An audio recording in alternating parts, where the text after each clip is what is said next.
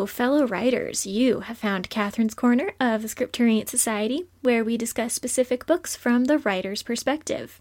Here with me, Karissa, aka Lewis, aka Katherine, we discuss the writer's side of reading to analyze some of the specifics that makes a book work or not work on a literary level. I'm recording like three episodes in a row, and my ears really hurt from my headphones. Um, just if you wanted a life update, um, we're about to get spoilery for a book that I'm warning you will be readily ruined if you keep listening and have yet to read it. If you honestly have no interest in reading it at all, or if you already have or have seen some interpretation on it, then stick around and see what you can get out of this discussion. Uh, today, we are leaving the realm of fantasy and even young adult to talk about the ABC Murders by Agatha Christie. So, up front, I am not a huge murder mystery reader, but Agatha Christie is definitely the favorite that pops to mind. I know I'll pretty much always be satisfied if I choose to pick up one of her books. Fun fact her work is outsold only by the Bible and Shakespeare, which means that if God or playwrights didn't count, she'd be the best selling author of all time and I do think she deserves it. But I will say up front that though I do like myself some Criminal Minds and other crime shows, I'm not the deepest diver into this genre. So it's possible you murder mystery gurus have a different take on how entertaining this book was. But good books will please both outsiders and veterans of their genres, I think, and I liked it, so let's get into why. The basic premise is that Poirot, Christie's famous detective, whose name I may mispronounce several times, is up against a serial killer directly taunting him before the murders take place. And the murders are alliterative, so he kills someone with an A name in an A city, then a B name in a B city, and so on. Hastings, Poirot's Watson, is the point of view in this book. And if you've listened to my Alice in Wonderland analysis, this is another great example of the main character being different from the point of view character. Poirot is clearly our focus and center, but Hastings is our lens. He's so background, actually, that I often forget he's there most of the time, that most Poirot books aren't third, but are actually first person, that the person narrating it isn't Poirot or the writer, but Hastings. It's a super interesting tactic that comes up a lot in detective books. Sherlock stories do this too, and I think some other genres might consider trying this strategy for themselves. Hastings is almost so relatable that you don't notice he exists, which is very cool. He blends in with the background. Anyway, the interesting thing about this particular first person narrative is that there are a few sections, maybe 10 or so throughout the book, that actually are in third person, that deviate from Hastings' point of view and yet they still are Hastings' point of view because in a foreword that is essentially a frame story, Hastings tells us that he's still the one writing those third person accounts of times he wasn't there, but based on testimony of people who were and who he trusts to be telling him the story accurately. It's like if I told you a story about how my friend's day went as though I had been physically present for it. What is this, fourth person? I don't know. Whatever it is, it's an interesting way to justify mixing first and third person, which is usually tremendously problematic because it brings inconsistency to your story. I still can't really tell how I feel about it here, except that I think it ultimately pays off. I wish maybe Hastings' point of view was done in close third person, but that would almost ruin the point of view versus main character factor because third person would inherently have to give us more details on Hastings or forget him altogether and focus on Poirot. So it's interesting experimentation here, if nothing else, but it, it is weird. Now, the question becomes who are these third person chapters centered on? And that brings us to my main point about this book, the plot, and the roller coaster that it was for me. This book is titled The ABC Murders because the kills are alphabetical, but also because the murderer literally titles himself ABC. And we are introduced from, I think, the second chapter to a random man going about his day whose initials just happen to be ABC. And I'm thinking to myself, no, that's that's too obvious. It can't be him, right? But here's the thing. Here's why I second guessed myself. This book was published in 1936, and I don't read a lot of murder mysteries, so I don't have a good grasp of all the tropes. Was it obvious to people who would have been reading it at the time? That's the question. That's always the question when reading classics, because literary movements are fluid and they build on each other. What might have been a plot twist in 1900 is cliche now, but readers back then would have thought it brilliant. So I, underestimating Christie for like the 12th time, I kid you not, just assumed, oh, this is the killer, and Christie is trying a new thing by focusing on the psychology. It was a surprise back then, but I'm going to be bored out of my mind. I figured this was essentially the precursor to Criminal Minds, that she was doing something new for her time by getting us into the mind of the killer, telling us who it was up front, so the book would be about how Poirot is going to catch him and not who he's catching. And Poirot even sort of backs this up. The whole time, the police are like, murder is happening and people are panicked. And Poirot's all thoughtfully like, but why is he doing this? And no one else thinks it's an important question, but it is. Ultimately, it does turn out that this ABC is a red herring, or rather a frame job, but we'll get to that.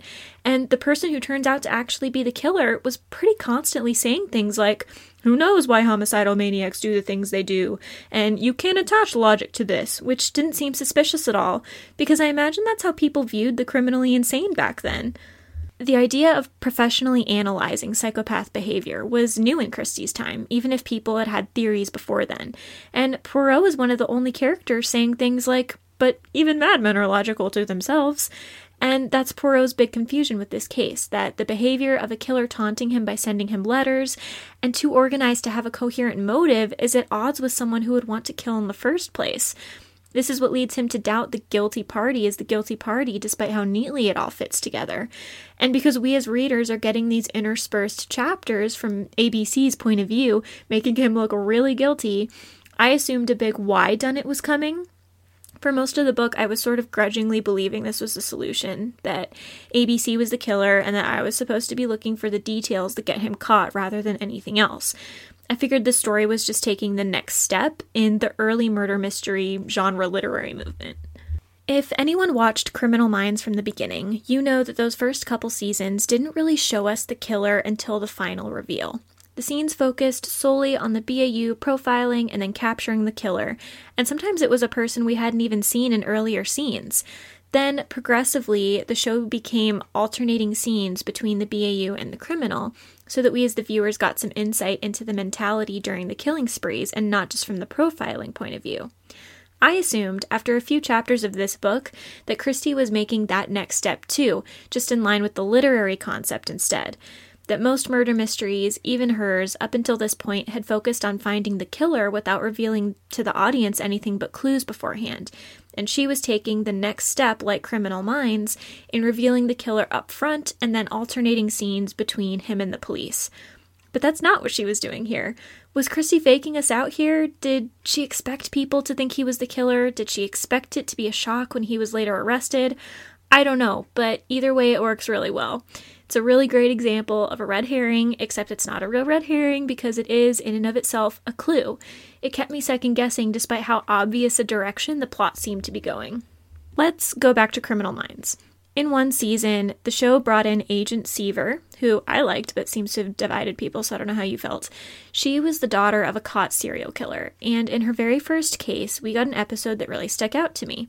Mothers in this gated community were being murdered by a serial killer, and it seemed very cut and dry at first. Like Seaver was supposed to be our focus, her psychology, and what having a serial killer father had done to her mission in life. It was just an episode for character introduction, seemingly. It's at least halfway through the episode before we realize something very different is going on. The result of this episode is essentially that the husband of one of the victims wanted his wife dead, but didn't want to risk getting caught killing her. So he killed a bunch of other random women first, sticking his wife into the mix so the police would assume a psychopath killer was on the loose and wouldn't cast any suspicion on members of the family like you usually would for a single murder. Essentially, he played off the public's clear fascination with serial killers by giving them one to hide himself from the limelight even as his wife was killed.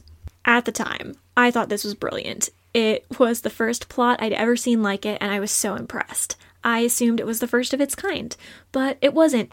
Because that's what happens in the ABC murders. The brother of the third victim wanted his brother dead, so he set up an elaborate scheme to make the police think there was a serial killer on the loose so that no suspicion would be placed on him despite obvious motive. He was a sane, rational mind committing apparently senseless killings, and he didn't know to make the psychology fit because he assumed no one would look that closely. I think it's likely that most people at the time, in a way we don't anymore, assumed crazy people were just crazy with no logic. But they are, like Poirot says, logical to themselves. So the idea of a murderer being simultaneously full of enough bloodlust to want to kill, but keeping enough self control to choose victims according to such an arbitrary system of the alphabet didn't sit right with Poirot. This idea of cover for one murder with several is such a good one. And because of that Criminal Minds episode, it occurred to me the moment the second victim was killed in this book. But then I ignored my instincts because I assumed Christie was too long ago for that. Why do I always underestimate her just because she wrote these in the 1900s? I don't know. Anyway, I assumed this idea for cover with one murder with several was essentially too ingenious for someone so close to the early murder mystery trends that the genre as a whole would have needed time to build to that kind of twist. But it didn't. That's the twist here, and ah, I loved it. Was this the first case? Or has this been something that has occurred to a lot of people before? I don't know, but I think it's a great twist because serial killers are real. It will never be cliche to write about them, so other types of criminals will always want to use that to their advantage. Very interesting. Something to always be on the lookout for. Great twist, even when I was half expecting it. Still gets into the psychology in a fascinating and, from my rudimentary knowledge, accurate way, but not in a flat way. Let's go back to the concept the killer was relying on that most people think crazy people have no logic to them, that because it doesn't make sense to us, it must make sense to nobody. However, keep in mind, everyone does things for a reason, whether or not outsiders think it's a good one. This is a great thought to consider for character building. Remembering that the things your characters do need to make perfect sense to them, even if it's deviant or cruel or anything else. Bad guys aren't bad because they want to be bad. Good guys aren't good because they want to be good. Crazy people aren't crazy because they can't help themselves. There are motives and experiences behind every action, and they are in line with a psychological portrait of a whole person, not just something propelling a plot. Poirot is the only one consistently saying, but even homicidal maniacs are logical to themselves, and he's often dismissed for it, even by Hastings. Remember him? Our point of view? I didn't. Anyway, nowadays, because of our societal obsession with serial killers, most of us know behavior has a psychology to it, that there's a reason a killer stabs versus strangles or kills women versus men. So the killer in this book is undone by the fact that he didn't think there needed to be logic to a serial killer's crimes. He didn't plan to make the behavior fit. But now we know there does, and I think it would be great to get a story about a murderer like this, framing someone else who knows a lot about how psychology works. How would anyone catch that kind of killer? Someone just as smart and just as motivated, but who knows how to match behavior to the kills. I think that might be the next step in the murder mystery literary movement swing. But who knows? Maybe it's already been done before. I would love to write it myself, but I don't have the murder mystery mind like Christie does. I would also really love to see other genres, like young adult fantasy, include subgenres like the murder mystery vibe. I think that would be so cool. We could build it into a fantasy world. I still don't think I have the mind for it, but one of you might, so please get on that. I, I would read it. I do think, despite all her greatness, Christie has a weakness, and that's her follow through. Her plots are always really intricate and make a lot of sense, even though I never figure them out until the end reveal, which is the best part. But after the end reveal, it all starts to feel generic. Once caught, all the accused in her mysteries suddenly start to behave the same. Rarely does anyone try to run. Rarely does anyone protest beyond when Poirot has proven their guilt. And part of this is because Poirot plans ahead so well and always makes sure the police are around, but I do think part of this is that Christie's falling actions are just all very similar. None of the other people in the room ever even get that emotional, even if the reveal of the killer reveals that someone has betrayed them or lied to them or killed their loved one. So Poirot's reveals are really epic on the level of Psych, the TV show, right? But then they just kind of fall apart from there. Part of this might be because Poirot is our focus, our character threaded throughout the series. So there's no real need to get into too much detail about the future of the side characters because he will remain. But I do wish there was some variety in their reactions and in the real ending because there's some great reveals at the end of the cases that I think should be matched by the end. So, one note make sure that even if you have a great plot and great characters that you don't let yourself get lazy with the ending, right?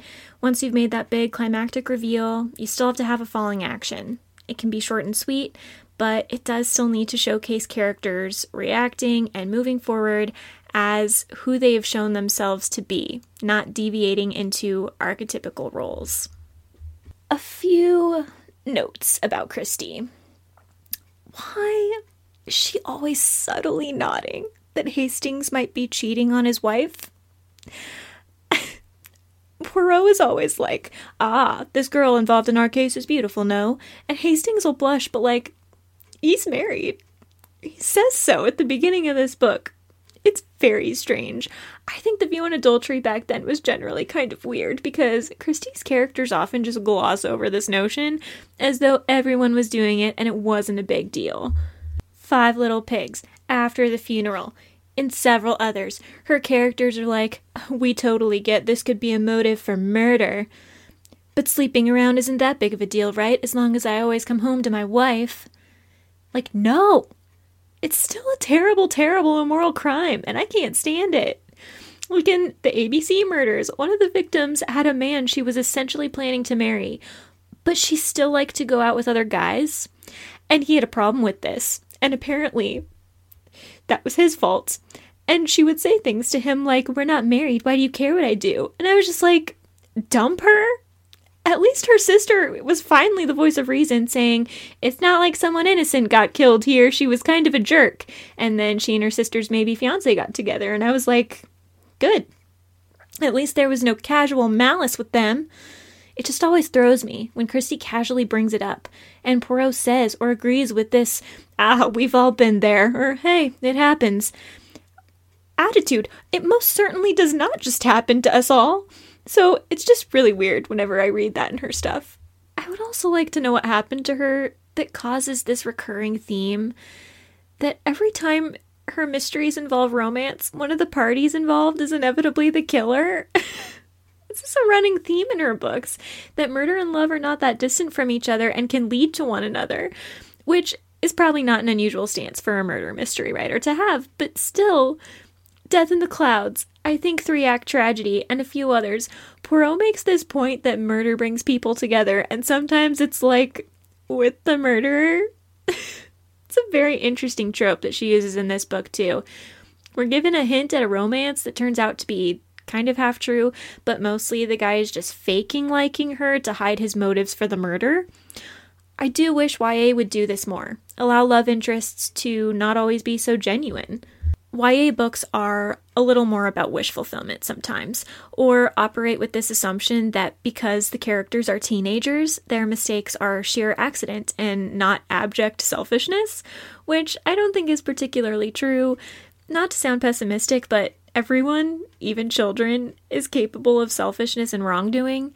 A lot of YA and NA books have really deep betrayal that is then explained away or redeemed by proclamations of real feelings. And I just think it's more realistic that sometimes people are using each other or will ultimately choose to save themselves over a love interest. So, kudos to Christie for that, if not the adultery thing. Now we come to my last point, which is what I would call the theme of this book, and it's summed up in Poirot's reasoning for why he is so bitter with the guy who ultimately turns out to be the killer. He uses this metaphor that catching a fox in a box is crueler than killing it outright on a hunt, that the fear of being chased is momentary, death a mercy, but that trapping it escalates its fear and suffering, and that this is ultimately unforgivable. This is a line he says early on, where he's actually commending whoever the murderer is, because he's at least not attempting to frame someone innocent for his crimes. The killer is seemingly taking credit so no one else gets the blame that's actually what's happening the whole time.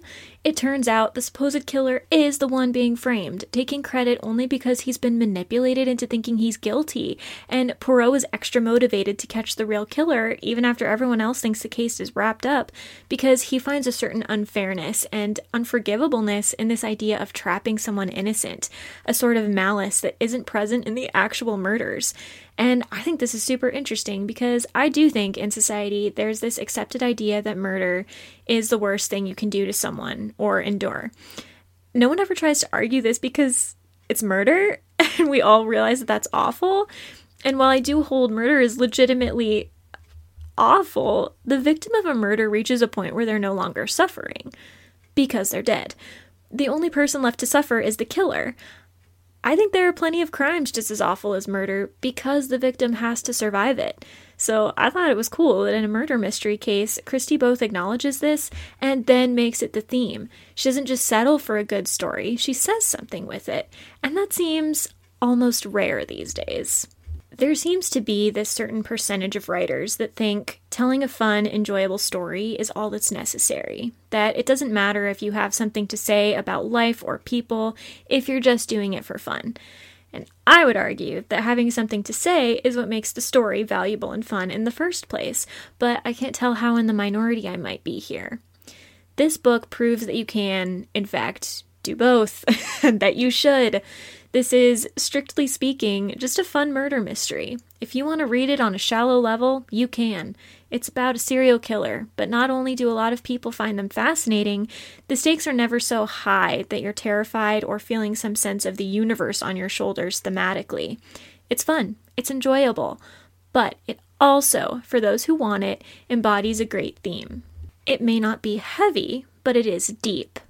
Fun books can, and should, have something to say just as often as more serious books, because I think that's the point of writing at all. That's arguably why this book is still popular while others might not be. That line early on about a fox in a box was a clue for readers that not all was as it seemed in the plot. It was a hint to look further and question if someone was being framed, we just didn't consider the one being framed might also incorrectly be certain of his own guilt and therefore also be misleading us. That line serves a dual purpose, plot and theme. So the theme of this book takes an already fun plot and makes an impact with it. I think ultimately that's the perfect storm of writing. That's what we as writers should be striving to do. It's also notable that Christie only used this one line slash conversation of foreshadowing, and it was really effective. You don't always have to foreshadow over and over. Sometimes a good, memorable conversation that implies the coming theme is enough, especially in a supposedly formulaic genre that you plan to put a twist on. It's always really fun when I see older books stand the test of time and make the same impact they were intended to or did make back when they were first published. It's also nice when they're just obscure enough to not get spoiled by pop culture, there is a movie or TV series of this book, I think, but I was still able to read it knowing very little about its plot. Some classics would never get published today, but The ABC Murders is a good example of writing that stands the test of time because it does something universal. There is something universal in the theme of a fox in a box, whether or not you agree with Christie's or my take on it. There is something universal about the idea of a detective story with a good twist. And I think as writers, we should be striving to write stories that stand the test of time. I'm sure Christie relied on plenty of trends in this book. The detective story itself is often considered formulaic, but the way she executed the story, it stays popular, while the knowledge of the trends fades away. We aren't reading the plethora of similar novels that may have come before or after her. We're reading her because she did them arguably the best. She did them in her unique voice, in her way, with fresh and yet universally accessible ideas. So, to a degree, we need to be concerned with what's popular. But we might need to be even more concerned with doing something fundamentally good with our writing, even if the trends aren't currently seeing it. Following trends for the sake of it, or following a theme because it's popular, is going to result in a shallow take on the subject. Readers will sense that. They may forgive it now while it's popular, but not later. So, if you're a writer trying to gain popularity by following trends, I think the cost of this is that your popularity can't outlast your own lifetime. And maybe that is or isn't something you want or care about, but if you want your stories to still impact people long after your death, like the Brontes or Tolkien or Joyce or Agatha Christie, taking trends and then subverting them or not following them at all to write something universally enjoyable is the way to go. There is a place for books specific to their time, but even something like The Great Gatsby retains its popularity despite its very specific setting. That's because of the themes. That's because of the writing. That's because of the plot and the characters, and how they aren't just products of a trend, but are rather pieces the author clearly cared about in a vacuum. The author cared about using those elements to say something. So, your story can't exist in a vacuum. It comes at a certain time, in a certain place, and from a certain person. But your love for it, and therefore its impact on readers, should be able to stand there on its own, in any time, in any place, from the point of view of any person. And I think it's obvious that in cases like this, like the ABC murders, Christie really cared about telling a good story. There may be no accounting for taste, but there is accounting for quality. And I think as writers, that's something we need to put serious thought and effort into. All right, that's all for this discussion. And thank goodness, because my ears are killing me. I should really design headphones better. Anyway, let us know if you would like to hear an analysis of any specific book, and I will see you on the next page.